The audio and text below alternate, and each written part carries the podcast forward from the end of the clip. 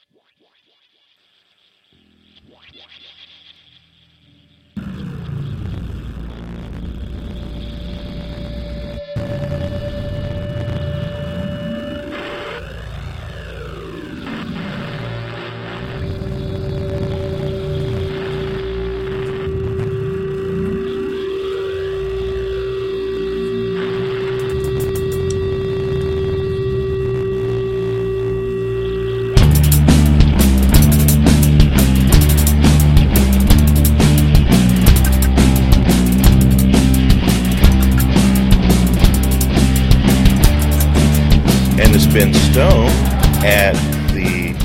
Liberty Forum Friday, uh, February 22nd, 2013. And with me is the man who basically uh, we can give credit for this, Chris Lawless.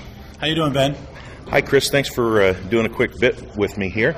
Uh, what is it that's going on this year at Liberty Forum? Um, so this is the sixth annual Liberty Forum, um, and basically it's the we call it the opposite of PorcFest. It's a way to get people to come visit New Hampshire in the wintertime because we want to tell people there's a winter here, and instead of a campground, we have it, of course, indoors because it is winter, and we want people to experience the community, the weather, check out New Hampshire, all the things they experience at PorcFest, just at a different time of year to get people excited about all the things we're doing here in New Hampshire. And we're at the uh, Crowne Plaza Hotel in Nashua, and this place is nice. It, it's a very nice hotel. They treat you really nice. How have they been with uh, with hosting? Uh, Um, it's, it's, it's fantastic. We've been here for four years now. Actually, this will be our fifth year here. We did it once a year somewhere else. Um, they're always accommodating. They're always willing to change things for us, help us out. So it's fantastic the way they work with us. They always actually request that we come back here, which is always a good sign. That means our guests are well behaved. We're well behaved. We bring the money. They give us good hosts. I mean, it's great capitalism, right? It's great exchange of return. you mentioned uh, contrasting it to PorcFest, and I was at PorcFest 2012. And this has a lot of the same flavor as far as, you know, you see a lot of the same faces, and there's a certain feeling of liberty here. But it's a, a, a it's a bit more formal. We don't have hippies uh, camping in the middle of the of the lobby. Yeah, it, it, it, it's kind of funny because some people always say, I always want a chance to dress up. So this is their chance to dress up. But I think you're right, it's the same feeling. I, I always feel the electricity. Like, I'm in all these this room with area, and 90% of the stuff we agree on. Like, We're, there's no debating the whole libertarianism. And that is, I think, is important. It's, it's a common spirit that we all share. And I think you come away from this week rejuvenated.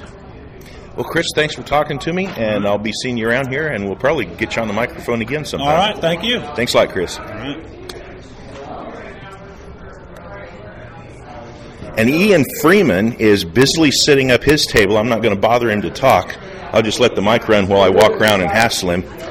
He, uh, I was going to talk with him before I was talking to Chris, and then I saw Chris, so I made a joke that somebody, uh, a peon like Ian, has to step aside so that we can let a, a real celebrity. Oh, Ian! Happy to take time now. Ian, uh, welcome to BadQuaker.com, and thanks for uh, doing everything you do up here in the Free State Project as we're crashing things in the background.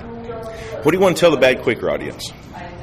Well, um, should I get close? Because It picks up pretty good. okay, great. Um, I would say that you should be here because if you love freedom, then this is the place where you want to be because there's hundreds of people here, and it kind of gives you a good taste of what it might be like to live in New Hampshire full time, where you have so much activism that you can't choose, and that'll be there'll be a little bit of that here this weekend because there's always multiple, you know, uh, speeches or panels going on at once, so you can only be one place. Uh, luckily, there are people here with video cameras, so you might be able to catch something later on that you weren't able to go to. But that's one of the problems in New Hampshire is there's just so much activism to do. Uh, you you got to really be careful. You know which one you want to spend your time on, and that's what happens when you bring hundreds of activists together to the same place. And that's what we're doing here this weekend, and that's what we have every day in New Hampshire. I think one of the really magical things you guys have up here is that you run this wide spectrum. Everything from like what to what this is a, a fairly formal event um, that still has a homey feeling to it, but it's still fairly formal at the same time. All the way to the complete wildness of PorcFest, you know. Uh, and, and the and the activism in New Hampshire is a lot the same way. You've got people who just quietly do their own thing, have their own little agris farm or whatever, all the way to the you know the most radical people who are getting themselves arrested and chalking police stations and And Yeah, in fact, uh, Derrick J will be here later on today. He'll be showing up this afternoon, so I hope you get a chance to interview him. I'm sure he would love to uh, to talk to you. yeah, yeah, I think his movie is screening tonight, isn't That's it? That's right. Yep, after 10 o'clock tonight. It's going to be good. Uh, what's the full name of his movie? Derrick J's Victimless Crime Spree. And you can Ah. go to victimlesscrimespree.com and watch it for free. And it was excellently edited and very You well it. Good. professionally done. Thank you. Okay, Ian, I'll let you get back to work. Thanks a No lot for talking to Good me. Good morning. Uh, with me right now is Jeffrey Tucker. We're at um, 2013 uh, New Hampshire Liberty Forum. And Jeffrey, this is a gift from badquaker.com, Freedom Feens uh, podcast, and the Anarchy Gumbo podcast.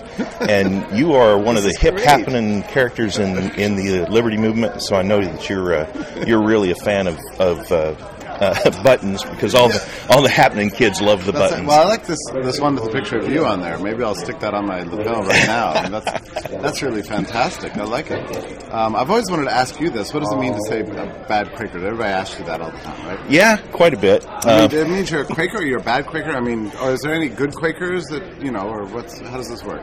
It's kind of debatable. Most Quakers lean towards socialism, Uh huh. and uh, Quakers, a good Quaker, is a pacifist, a complete sure, sure. pacifist. And I do believe in self-defense, mm-hmm. and I'm not at all a socialist. Okay, So right. I can't really consider myself a very good Quaker. So, and and you know, so I wondered if it was like Catholics. You know, there's no such thing as really as a good Catholic, mm. actually. You know, and, and that's part of the idea, mm-hmm. actually, of Catholicism that we're all sort of bad Catholics. So that's why Catholicism exists to kind of, you know, uh, allow us to nonetheless live good lives. You know, even though we're mm-hmm. kind of bad. You know, so I wondered if it was the same thing in the Quaker world. You know, something like that. in, in my mind, that probably better describes my thoughts. Okay. But I doubt that other Quakers would go for that. know. Uh, Your podcast is very popular. People really like it, and the reason is because you're a fair interviewer. Oh, thank you. And and you let your guests uh, talk, you know, which is just a, a rare thing, actually. well, if I got the opportunity, I wanted to ask you about uh, your love of chant. Oh, sure, sure, sure, sure. Well, it's funny actually. Um, you know that next year PorcFest is taking place at the very time I'm going to be at a colloquium, actually in Salt Lake, where I'm I'm I'm giving lectures on chant.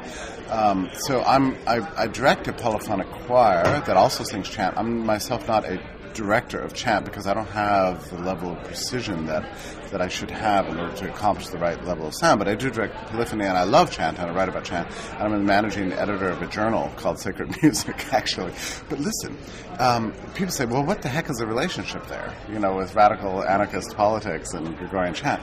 But so, um, just in brief, um, the point is that Gregorian chant is an art form that began in the first millennium. You know, I mean, it really traces to the ancient world, but it achieves its full development in the seventh century. If you think about it, it's a it's an art form that, that has outlasted every state. I mean, there's no state that's as old as chant, and and so I think its existence and its persistence and its beauty illustrates the possibility of organizing humanity independent of any uh, nation state.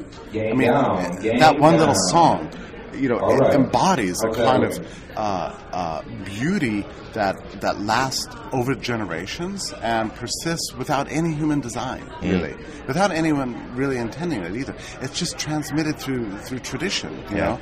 So it's a kind of an anarchist institution in itself. Uh, Just that one little song. And it's extraordinary if you think about that. I can stand here and sing something that was very much like what it was sung like in the 5th, 6th, 7th centuries, and that this information has been transmitted down through the ages. You know, despite all the wars and all the revolutions and the upheavals and the demographic migrations and everything, I still have this one little song. That's like a miracle.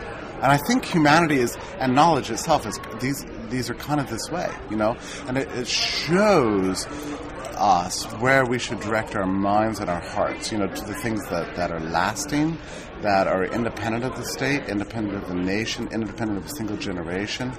You know, the things that, that grow and develop and, and uh, are transmitted through through human action over over the over several millennia. You know, Yeah. so that that's I think the relationship. That's beautiful. Yeah. Yeah, I always see, uh, I say this pretty often, but I, I see music as the perfect expression of anarchism because you can't top down manage music. The president right. can't sign an order and say, write a, a, a beautiful Right. song. It, Right. it doesn't happen that way. It happens spontaneously out of voluntary action. No, that's right. And Gregorian chant is, of course, the oldest form of folk music, actually. Um, people think of chant as emerging from castles and monasteries and princes. It's, it's wrong.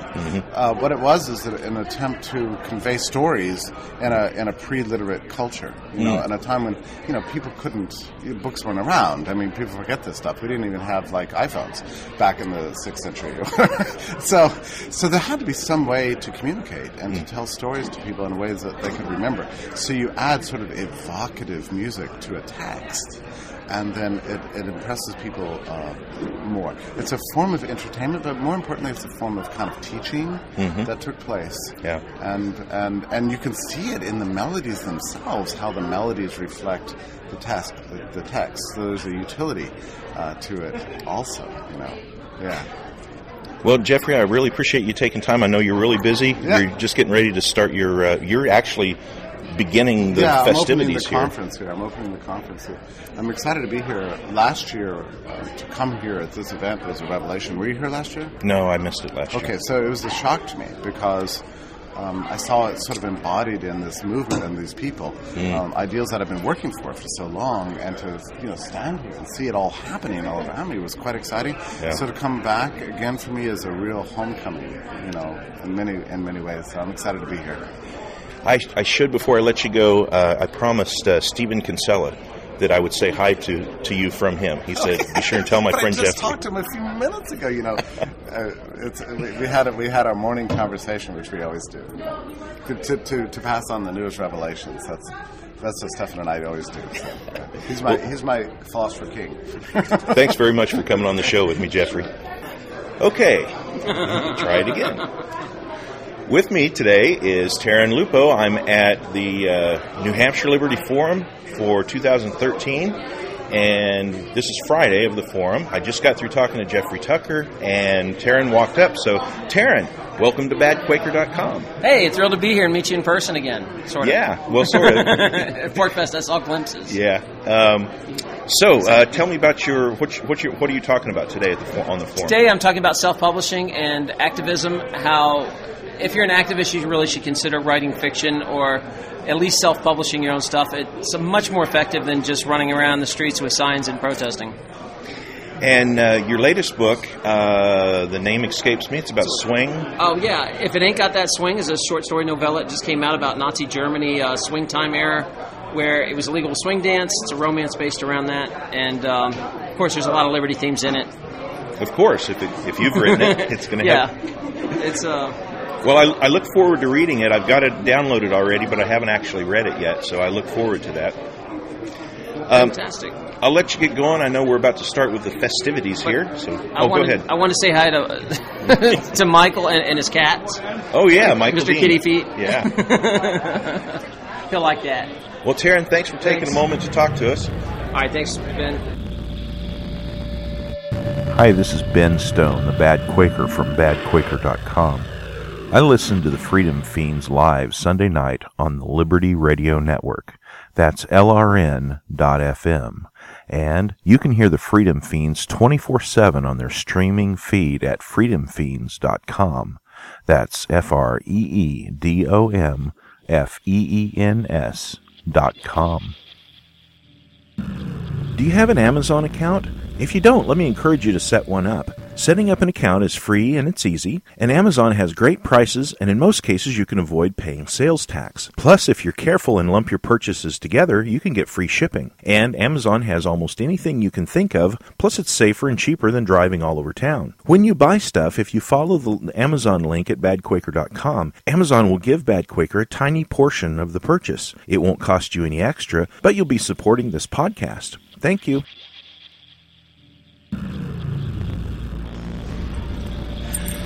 Okay, this is Ben Stone back with BadQuaker.com. Today is Friday, the 22nd of February, and we're at the Liberty Forum in New Hampshire, uh, 2013 Liberty Forum. And with me is Kevin McKernan. Uh, Kevin is the best. I, I already joked and said this off air, but the best I can describe Kevin is he's a super genius kind of science guy that does a bunch of magic stuff. So, Kevin, tell folks who you are, what you do, and a little bit about yourself. So I've uh, been working in the field of genomics, and uh, we've been building DNA sequencers over time to sequence human genomes, hopefully for thousands of dollars, if not less. Um, I've put some of that effort uh, sequencing the cannabis genome as well, and uh, and uh, I just wanted to share with Ben some experiences that we've been having as you go through sequencing genomes. There's a tendency for many people to want to patent these things, and becoming a, uh, libertarian or anarcho-capitalist lately, I am questioning whether that's a good idea. So that's uh, that's kind of my background. On some of the uh, uh, on some of the cannabis work that you've done, you haven't been able to do that in the U.S. Uh, you've had to basically flee the country just to do science. Not you're not you're not out there token up, getting high or whatever. This No, is this is no. actual science. This is uh, there's a wealth of pharmaceutical value inside that plant. Uh, the cannabinoids are they're going to play a role in curing cancer. There's no doubt in my mind they will play some role there. Uh, but yes, I had to flee the country. We set up a lab in Amsterdam. In fact, um, the lab was a hotel room, and that made for a very interesting set of experiments. We had to design how we could purify DNA from a plant we had never purified DNA from before in a remote country with tools that would work in a hotel room, like coffee pots and magnets and uh, you know ethanol. Uh, It was uh, it was one of the hardest experiments to do because you had to think of everything in advance, and half the things broke, and we had to fix those kind of on the fly. But yeah, doing that work here, um, one could gamble and do it here, but you're always at the risk of kind of the federal boot coming to lock you up for it. And uh, hearing after hearing Marc Marc Emery's story, I didn't want any piece of that. Yeah, uh, and actually, they would probably not even go in the direction of calling it marijuana or whatever. They would think you were doing a, a, a meth lab. They would. In And- fact, I for a while was testing some of these things in my garage, not not with any cannabis material, but trying to understand what it would take to emulate a laboratory in a hotel room in my garage. And it's exactly what my neighbors said when they saw it. Is this looks like a meth lab? Yeah. And it has, uh, you know, scientifically that's not actually true. I mean, we don't do any organic extraction or anything. There aren't types of um, uh, fume hoods that you might have volatile compounds in a meth lab, but to an ignorant police officer, they would assume the worst. Yeah. And they think it's a meth lab. So I immediately broke down the lab the next day after they said that and, and got rid of all the stuff. Yeah, because their methods are not to come up and send an investigator and knock on the door and say, "Can I take a look at this?" Their method is not to even go to a judge and say, "Can we get a warrant and look at this?" Their method is to send in a team and Extract value. exactly. Let's pause for a second while people walk by. We're at the uh, Crown Hotel Plaza. Crown, Crown Hotel. That's right. Yeah. Crowne Plaza. Crowne Plaza Hotel. That's what it's called in um, in Nashua, New Hampshire. And so we're actually recording this in a uh, in a stairway to try to get away from the noise. windowless. A windowless stairway. You know, in a, in the right kind of a disaster, this would be a bunker. This would be where you'd run for a disaster, like a tornado or whatever. So hopefully that's not uh, foreshadowing anything to come. But it, w- but we needed a quiet spot because I've been uh, as we sew all these interviews together. Some of them are going to be really noisy, but that's okay because we're like on the floor out there yelling with Jeffrey Tucker and stuff. But this is a fairly important. Well, I, I'm not saying the other interviews are not important, but this is this could really change the way people live. You know, if you can if you can uh, fight cancer in a new way that's successful, Yes. that doesn't re, that, that doesn't involve taking people and basically trying to cook them alive, you know, and hopefully you can kill the cancer before you kill the person. That's the current method. That's the current method. You thread the needle between death of the patient and death of the cancer. Yeah. And it's absolutely barbaric. And the methods that they use aren't necessarily even clinically proven. There, there, there are exemptions in the FDA regulation. Not that I'm suggesting we get any more of that involved, but there are exemptions for terminal diseases like this, which I think is the right thing to do. But you will find cases of regulatory capture that go on where people will push cancer drugs that show no higher efficacy than just letting them be Yeah. and and that gets promoted through the healthcare system and uh, and reimbursed. So um, the thing with the, the cannabinoids is their safety profile. The, these are not cooking people. Despite any Reagan-esque frying of eggs in a pan, this stuff is an antioxidant. It's incredibly good for you. Um, there are forms of it that are not psychoactive people don't like that aspect of it, um, and they're proving to be uh, incredibly valuable compounds to people's health. Now, we know only the tip of the iceberg of these things because it's very difficult to study them. And against the law in the United States. Yes, yeah. All right. Um, back with Kevin McKernan uh, at the Liberty Forum 2013. Um, we had a malfunction, dead batteries, and I have no idea at what point the last part of the conversation ended. So we're just going to take up on the topic of IP, of intellectual property, and uh, and we'll just go from there. And and I'll try to sew this together as best as I can. So Kevin.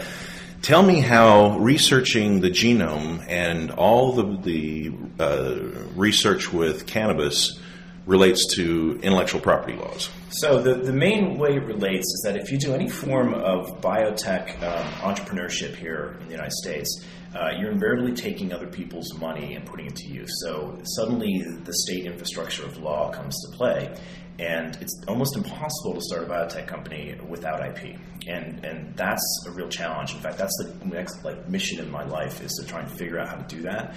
Um, However, uh, if anyone were to look up my name, you'd see I have lots of patents. So what I'm about to say is going to look as if I'm a complete hypocrite.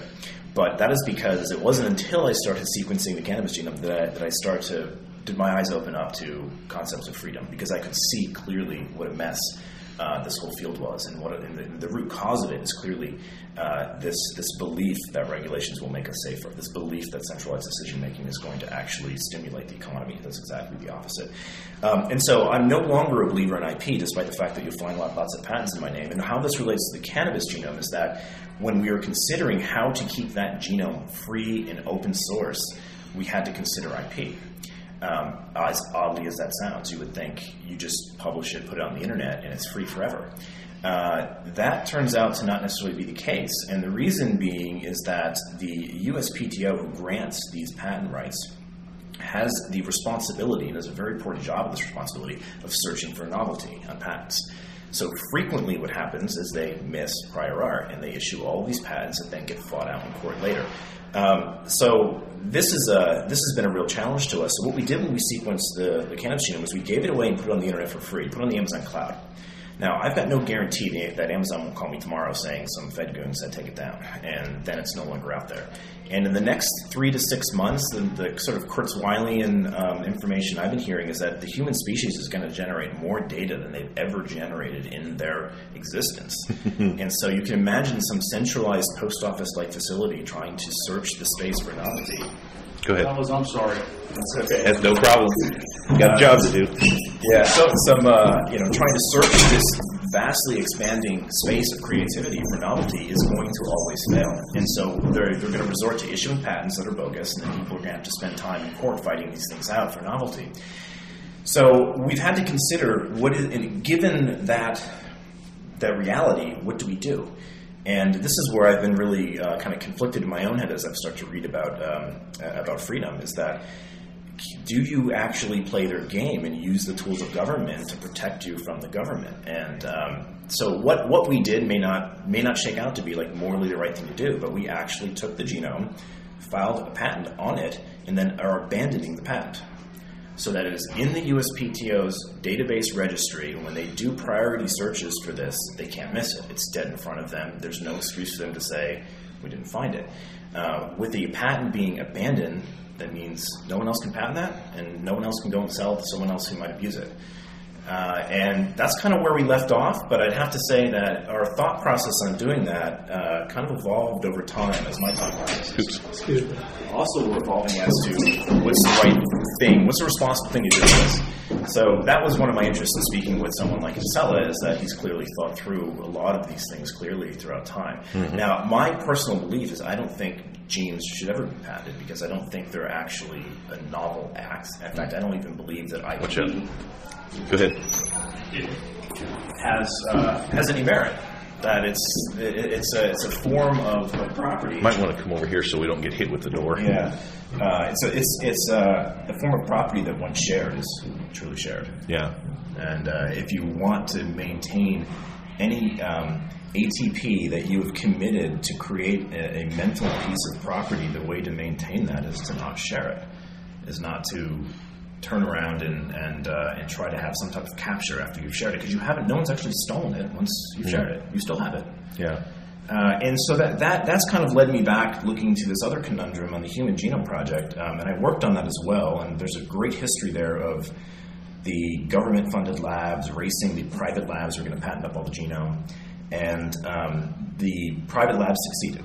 They they got 4,700 gene patents that are now out there. So I'm in this position of being a clinical sequencing facility where I want to sequence sick children, and I have to stop, slow down, and figure out if I'm stepping on 4,700 different patents. And for anyone who's been in the biotech space, searching 4,700 patents is not cheap. I mean, just for us to get one freedom to operate opinion letter from the attorney, which is an attorney who sits down and says, "We look at what you're doing. We're looking at this one patent, um, and we're going to give you write you a letter saying you're free to operate or not." That can cost you ten to twenty thousand dollars. Wow. You, you multiply that by forty seven hundred, and you're bankrupt. So. Yeah, yeah.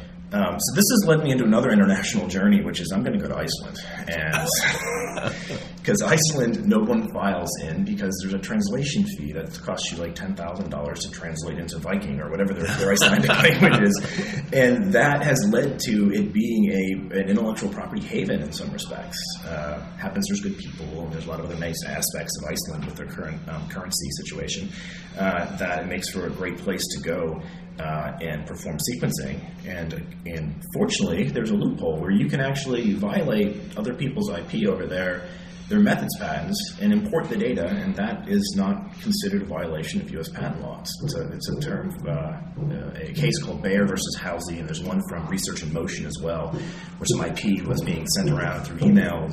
They're, you know, the Research in Motion was a BlackBerry company, right? They violated some patents of Motorola, I think, and uh, no, it wasn't Motorola; it was another entity. But uh, Research in Motion was certainly the um, uh, the one who was the defendant in that case, and they had methods for formulating packets, but since they were emailing them internationally, the, the Supreme Court deemed that that's in fact um, not a violation of the actual methods patents in Canada. So there's a case law now is that you can move information across borders, uh, regardless of what patents you violated in foreign countries, if, if no one has filed in those actual foreign countries. So this is a long-winded way of saying it's a mess. I think it's fascinating that, uh, you know, all those years ago, what, uh, can't do the math all of a sudden, well, about, uh, about a thousand years ago, Vikings literally went to Iceland to get away from government. They did. It was it was a freedom search. Yeah. And and now uh, and, and they didn't want to get away from civil, civilization or rules or living peaceably. You know, they had a form of voluntary government. Um, it just wasn't a king telling everybody what to do. They Right, they right. sought you know individual freedom. I remember hearing Castridge as well in Ireland. That was very similar. Yeah, yeah. So now here we are, a thousand years later, and in order for you to do basic research that could really, really help people, you have to flee to Iceland to Yes. do it. That- Amazing. It's a beautiful country. I would love to go to Iceland. yeah, yeah. So I, I I can't complain about that, but it does make me reflect upon this patent thicket where, you know, the, these were invented as a tool of the government to separate the gap that was readily and obvious occur, occurring between large um, institutions and small ones. The, the, it was clear large ones could get regulatory capture, and so the patent was throwing a line, a, a sort of a, a bridge over this regulatory thicket for the small entrepreneur to perhaps uh, jump up a few ladders in the rung. And the reality, as always with government, is you get exactly the opposite, which is no, the big companies know how to hire lawyers and they can afford all this mumbo jumbo, and the small companies can't. And so um, I've actually spent the last six months trying to um, avoid having to do this type of ISO thing. So um, we we started developing methods in the lab that instead of so most of the to wind up a little bit here, most of the gene patent thing is, is they don't have a patent on your gene, like the gene in your body. They have a patent on the method of copying that gene out of your DNA. Okay. And uh, in that process, the Supreme Court is going to revisit, but it's looking like it's going to be upheld that the act of that DNA isolation is what is deemed to be novel. It's uh, almost like purifying adrenaline is deemed to be novel because you cleaned it from all the other junk. There's a Parke-Davis reference in the whole trial. But the this purification of DNA um, has to purify a piece of DNA that matches a particular sequence, I think. A, T, C, and G, so So what we developed were a bunch of methods that used more than four letters, that used five letters. Uh, and uh, that the sequencer would just be blind to that fifth letter, but in the act of isolating DNA, we wouldn't have four letters, we'd have five, and we wouldn't match any of the junk in the databases, patent databases. And that we have attorneys looking at, they think that's going to that's to perhaps protect us domestically a little bit, but we don't know for certain because they can't search all 4,700 gene patents. It's one of these archaic databases that. Um, if you want to say, is this gene patented, there's a couple steps you have to go through. For one, uh, there's a famous saying that like biologists would rather share a toothbrush than the gene name. Okay, so everyone named genes their own pet name, and over time, there's multiple names for these genes in the database. So when you try to search, am I violating any patents? It becomes a little tricky to do it with human language. You have to do it with the letters of the actual sequence. And the USPTO didn't figure that out, and they haven't set the databases up to search that way. You have to go off of the human language label of these things, and so that makes another big mess. Um, but uh, domestically, there's probably some methods that we can use that will get us out of I don't know, 50%, but it's an unsearchable kind of answer for a small company like ours. So our, our safest bet is have a scapegoat to Iceland and, and work in, uh, develop a lab over there so that we can readily uh, sequence uh, children's DNA. So the, the company I'm working with is called Courtagen Life Sciences, and we do mostly pediatric neurology, so epilepsy and mitochondrial disease. And these are usually um, children that have cost the healthcare system 100 to 200 thousand dollars a year because they're they're they're diagnostic odysseys. No one really knows what they have, uh, and they're going through MRIs and CAT scans and all this expense is building up on our medical care system. Um, and it- we've shown now that when you sequence their genome, you can usually find the smoking gun mutation in 30 percent of the cases, and probably 10 percent of them are treatable. And that we have a few kids that have been bedridden for nine years are now at school that Wow. after doing this type of stuff. And and we're now looking back on that work, being like, wow, we, we could have stepped on, I don't know how many gene patents we stepped on because we never really were able to search our 1,200 genes that we sequence against the all 20,000 that are out there and the 4,700 that are potentially patented. So it is a tremendous um, deterrent to progress and to entrepreneurship and to, to just freedom of, of sharing and discovering information. And that word has to get out because so much of the American economy and what's spoken about, I think, in the, in the mainstream media is that patents are great. You know, you need patents. You got to protect the small guy with the patent, and the patent's about you know, it's, it's the whole source of entrepreneurship. And the reality is, it's exactly the opposite. It's a train wreck, and and they should abolish the whole thing. If you don't mind, um, let me uh, let me ask you about um, food, uh, the, the so-called uh, Frankenfood. Oh yes, And yeah. Let me let me get your take on that because I think uh, I think there's a ton of misinformation in both directions to a certain extent, but there are a lot of people making money off of the fear alone without having any real uh, science to back what they're talking Yeah, about. Yeah, so I'll qualify that saying I, I'm well read in genomics. I'm not. Um, I don't want to misrepresent any sort of theories on Monsanto here. Not ha- I've not really read deeply into BT corn and, and if that's stuff's really harmful and inflammatory, as some people claim it is. Um, but I will weigh in when people think try to label us Franken because I think the Franken thing is a mislabel. It's almost like saying guns are bad. It's like no, a gun is an object, and, and the use of genetic modifying technology is an object. You can use it for good or for bad, and one could argue Monsanto's used it for bad because of their regulatory capture in the FDA.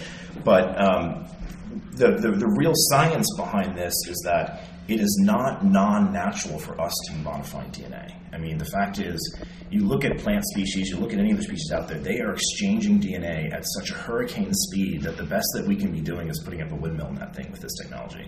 We are simply guiding it. You know, we are not God, uh, as people would say. This is uh, uh, that's a misnomer. DNA is incredibly plastic. It's moving around in your cells. Even your own trillions of cells that you have are not the same genome. And in your brain, there are these things called jumping genes called transposons. They're hopping around. Your genome's changing in your neurons all the time. It's just a, it's a wild and fascinating thing that's going on. So to be like, oh, we put one gene here in this plant, and so therefore we violated some natural law is just false. The, the real natural law is that DNA is going to write messages very quickly, as fast as it can, and it's going to try to do them with a little bit of error. And I think that's uh, a good lesson for Liberty, is that you do not see DNA having secrets. You know, you, you see it trying to propagate information as quickly as it possible can. And the reason it wants a little bit of error is it wants experiments. It wants someone to make a better version of it. And that's kind of the way I look at ideas and intellectual property. Is if we take, if we take a lesson from that natural law and say, natural law implies that information should progress throughout time as, as, quickly as possible and always be improving itself. Uh, that's kind of what we're seeing in evolution. Why do we have this system of writing these things down on paper, saying this idea is mine and it's not your idea? We should be trying to share these ideas as fast and as quickly as we can and mutate them to see who finds the, the best thing. And I, I always look at this. one- There's one artist. Um, what's his name? Gangnam Style. Uh, PSY. Right, that guy. He took a different approach to the market. He said, "I'm not going to do all this licensing garbage. I'm just going to YouTube it and send it as far as I can." And and he's a global hit because he did not take the IP path. He took the path of virality, and I think that's what the message of liberty should should teach us. Um, I believed for a long time, because I had been taught this, that there's no such thing, uh, that there's absolutely no example of a positive mutation uh, that we know of. I was taught that for years and years and years. And then I've discovered that that's such a ridiculous statement that it embarrasses me that I that I parroted that. Right, right, years. We, we, we mutate constantly, don't we? We do, we do. In fact, um, one of the more fascinating areas that we're um, constantly using is our mitochondria. This is the this is the core of making our energy that makes ATP. It's a genome acquisition. Our cells, two billion years ago, decided to merge with this archaea, and um, it over time transferred a lot of its genes into our genome. And now it's a simplistic 16,000 base pair piece of DNA that's inside every one of our cells, but has a thousand copies. But it's tenfold higher mutagenic rate because it's like the energy factory of the cell. And those things change tissue to tissue. They change over time. They're probably involved in Alzheimer's disease and a lot of these age-related um, degen- degeneration diseases. Um, and those are, you know, you got 50 trillion cells, and they're different every one of them. Uh, that's that's one interesting, you know, dynamic that's going on. And then there are the microbes in your body. And there's a hundredfold more genes that are microbial sitting on you. Mm-hmm. You, know, you might have a few more then, but, but there, there, there's a lot of DNA that's not human that that makes you you, and that's what baffles many people. And those things are evolving at rapid rates. I mean, take some antibiotics, and you just blown out your gut flora, and Yeah. you're probably going to replenish with the next thing you eat, and that's going to be responsible for probably uh, tenfold more microbial cells on you than human cells are in you and on you. So you know you you are in this sea of DNA that's constantly changing and moving, and, and uh, the direction it, it, it will always move is toward faithful replication with a little bit of error, so that so that there are enough biological experiments for progress. And, uh, and you know how, how how this gets back to GMOs is that I I have not actually done hard just you know looked at hard data between whether uh, you know BT corn is good or bad. I, I, I've looked at that as a technology, and one could argue Monsanto is in fact perhaps using it in a negative way. But the technology I don't view as it's a wheel, it's a tank or an ambulance. What do you want to drive? And, and that's uh, that's where I think is missing in the discussion. Is a lot of people just want to be like ban GMO, it's Franken, get rid of it. Yeah. Uh, and they don't have any data suggesting their alternative methods are, are, are, are any healthier. Uh, and you go to people in Africa and they'll say, you ban this, you're killing people. Uh, it's And I find it kind of interesting too, because my natural tendency was to say, well, Monsanto's doing it must be bad. You know, one Yeah. one equals two. Monsanto's bad. They use the government to get done what they want. Their product's got to be bad. But um, if you look at it slightly differently, uh, I lost my thought. Monsanto and and the uh, the inherent whether there's an inherent uh, Oh, I remember. Right. Yeah, okay. Um, really, the people that are against GMO food in general are wanting the government to pass laws against it. And they're wanting to use the aggression of government to Right, right. to, To, to, yeah. to ban the people who are already in their back pocket, which Yeah. seems to be a and, and there are a lot of libertarians and anarchists and anarcho-capitalists that that are very um, very willing to say, yeah, we need a law to ban any research into doing this or any, you know, uh, that's just intellectually lazy. Grow your own food. yeah, that's true. The best ban you can have. Um, yeah, I, I, that's that's a tough one. Um, the, you know, I I, uh, I don't like the way they're using the hand of government and that they go sue farmers for Right. pollen moving around the way it does. I mean, that's Right. that's just. Uh, Clearly evil uh, tactics. yeah, and, and to their and they're probably justifying in their own mind that oh, all businesses have to do this. This is the way you compete, and competition now has to leverage political connections. And you know, I can see how they can slide down that slope pretty quickly. Um, I mean, I feel myself almost sliding down that slope when I start thinking about okay, I developed a method to get around 4,700 gene patents, and now the corporation who owns my i- my, my ideas wants me to patent it. What do I do? You know, and uh, those are. Uh, those are hard things to get your head around because there's there's definitely a gray scale between how do you touch government? Do, do you completely avoid it? You can't avoid the roads, Right. Right? Do you accept Social Security? Do you accept welfare? Right? Do you only drink water out of a well you've dug? Yeah, right, right. So I, I, uh, I, I know we've had some discussions on this as well, on, on, on, on voting, and I, I, be thanks to you, actually, I don't vote for anyone anymore. I did perhaps make the mistake of voting for medical marijuana because I was in my head thinking this is defensive because I'm a person who could get, uh, you know. My pet shot and my door knocked down because of the signs I've done, um, and I, you know, there's there's there's friends and families I know who are in the situation where they actually need it, uh, and uh, you know, I'm checking a box on a piece of paper to make this ridiculous rule go away, but I don't know the unforeseen consequences of that. What could happen is they could they could certainly legalize this, but then say, well, now you can have guns. Yeah. And they've done that, right? Or if you have this, uh, you can no longer take other psych meds or other, or you don't get health care, or Yeah. There's a lot of other repercussions that might come from the act of trying to get them to back off. And, uh, you know, the future there is yet to be seen, but um, I've not yet figured out that slope where it's going I think it's just going to take time of reading and thinking through these things more carefully, but, um, you know, that clearly I'm using the roads I got up here. Right. well, maybe when we get, uh, if assuming we can ever get a connection going between us and, and Stephan Kinsella, you know, I'm hoping somehow that he will have some thoughts or some ideas that he's been, you know, working Yes, on yeah. that. that uh, I'm very interested in one. I did hear one podcast of his where where uh, he was talking about um, what's this copyright issue of uh, it, it's an open um, open from of copyright and software code. It's escaping my mind right now, but it's it's a Creative Commons license, right? oh yeah. And you know, he was making the point that well, you can't just Creative Commons things because um, any day someone could remove that from their website, and then it's no longer covered at that point in time, and then you could be exposed to someone coming back to get you. So to, to really maintain freedom on here, it's, it's you can't just Creative Commons stamp things. And I want to love to talk about that issue with what we're doing in the cannabis genome because that was my exact fear. Is we put it on Amazon, and Amazon one day would take it down, and the USPTO would miss it, and then a bunch of patents would show up saying we can't even work on it anymore. Hmm. And and so our, our, our issue is here almost in, in like a Paulian way is that using government against government is, is awkward. Yeah. You know that I, I you know we filed on this so that we can abandon it, so it's in there and they'll never miss it. But everyone's going to look at that saying, "What the hell did you do? You Yeah. patented pod genome. You're you know can I swear here? Yeah, that's a radio acceptable. Uh, yeah, so- yeah, that, that can go down as being the you know the most sinister act in, in history. So I, I definitely don't want that uh, on my name. Um, but uh, I do think right now that will, for the next twenty years, as the patent life uh, things. Will will keep it out of nefarious hands and allow it, hopefully, for, for anyone to go and use and make use of the data. But um, he might have a really interesting perspective on that because I've uh, only recently come to the realization that I think this whole IP thing is uh, is bunk. It's bunk aggression.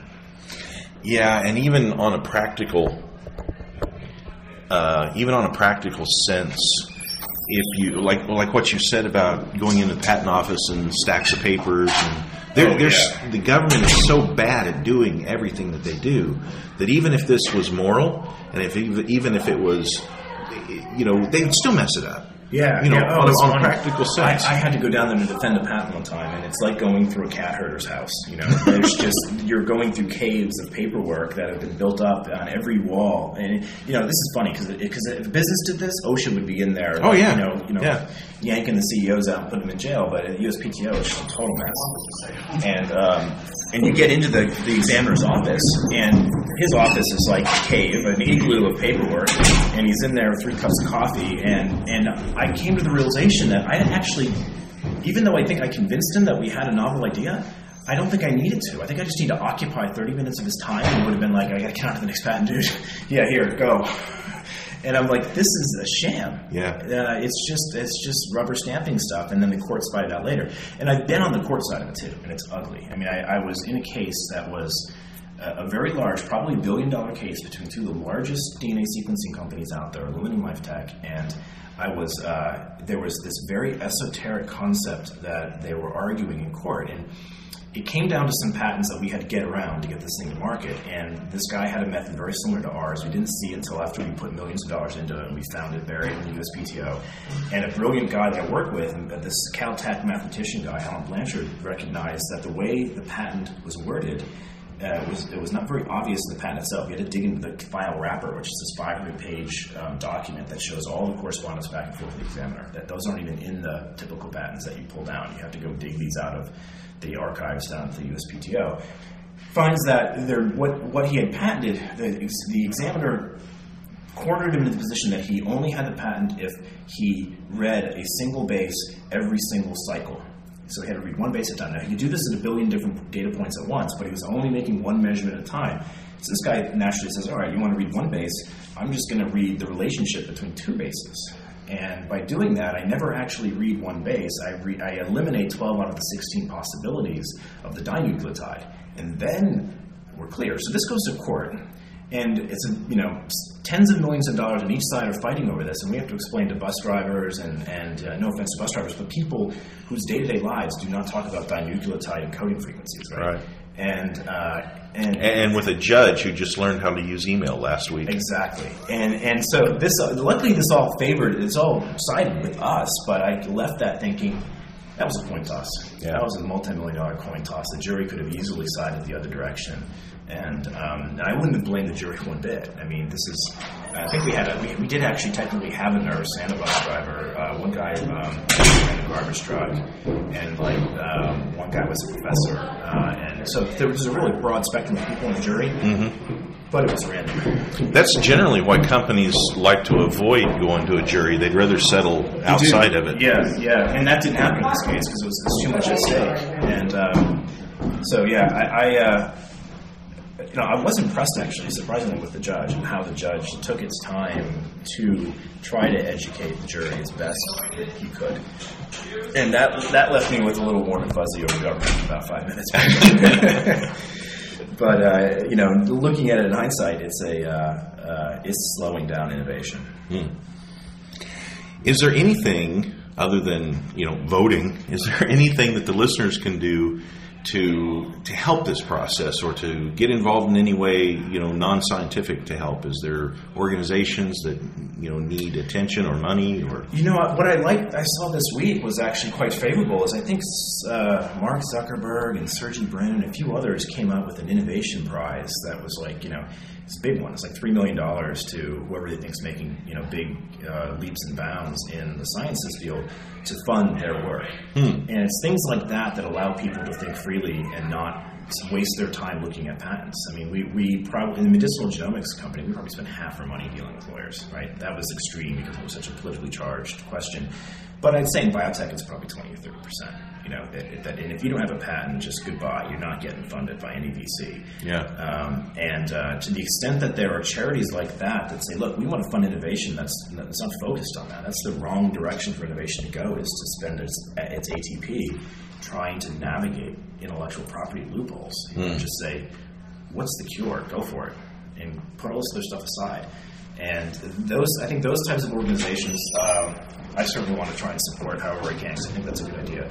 Um, I've not yet figured out the solution uh, at sort of the libertarian level and, and what we can do, other than I would encourage people to look at international laws because those are perhaps loopholes to these problems. Like the like what we did in Holland and what we did in, in Iceland, I think is. Um, I know. I think five or six years ago, I would have been scared to do that, like start a business in a different country. And now that I've learned more about the state of this country and and the oppression that's here, I'm, I'm actually quite excited to look at other examples of freedom. I, I, I was listening to this uh, Lew Rockwell um, cast yesterday that had the founder or CEO of Whole Foods on it. Oh, yeah, yeah. He was talking about how we used to be first in, in economic freedom, and now we're 18th in a matter of Yeah. 10 years. And I'm like, all right. Uh, this is not as risky as people think. Yeah. I mean, look outside your borders who could be doing business in other places and not have any of these things to be concerned about. And that's probably the only way to neutralize a state that gets out of control is Yeah. that you hop to another one. Yeah. And Sort of the, I hate to quote a Ayn Rand, but you have to, at some point, John Galt situation has to take place. And Yeah, right, the, right. The, the, whether it's the money flowing away, the millionaires are moving out, the businesses are moving out, the intellectual uh, side of it is moving out, um, and they're leaving. Boy, how do you say it politely? They're leaving the ones that are just living off the government. independence, yeah. Yeah, And that then it self implodes. yeah, I mean, yeah. Because all you have left is low-level workers and government employees, and and essentially people who can't make a living for themselves because of health or education Right, or whatever. right. And the whole thing tumbles in on itself. yeah. That's a negative note to end a podcast. It's not it's positive. It is positive in the light that Jeffrey Tucker is always very positive in, in that um, the sciences and the innovation you can't stop it. It's Yeah. just it's coming at us. It's coming at us, Curse Wyland. It's going faster and faster than we can ever imagine, and this state thing's just going to rust. yeah. Uh, and uh, the way we help it rust faster is to jump around it. And And that's what humans do. Yeah. Humans are presented with a tr- with a problem, and a lot of humans will just go, "Oh, there's a problem. I'll sit down." But there's a streak of humanity that says, "I will not accept the problem. Yeah. I will figure out how to unlock this lock, how to jump over this fence, how to how to dig underneath this problem, whatever it is, and fix it." And there's a desire among people uh, to to to reward that kind of behavior. Right, right. And that's the market. That's the magic of the market. it is, isn't it? Well, uh, Kevin, we're. Uh, I think it's getting louder and louder. So I think we're. It's a probably good are coming, time. right? Yeah, it's probably a good time to break off the interview. I really do appreciate you coming on the show with me, though, and maybe we can still get back and get um, uh, Stephan on the on the show. Yeah, and, absolutely. I'd love to. That'd be great. Thanks for the time, Ben, and uh, we love, love listening to your cast. They're very, uh, very inspiring. Thank you. I appreciate that. And folks, uh, with any luck, I'll have more from the New Hampshire uh, Liberty Forum 2013. Thanks a lot for listening.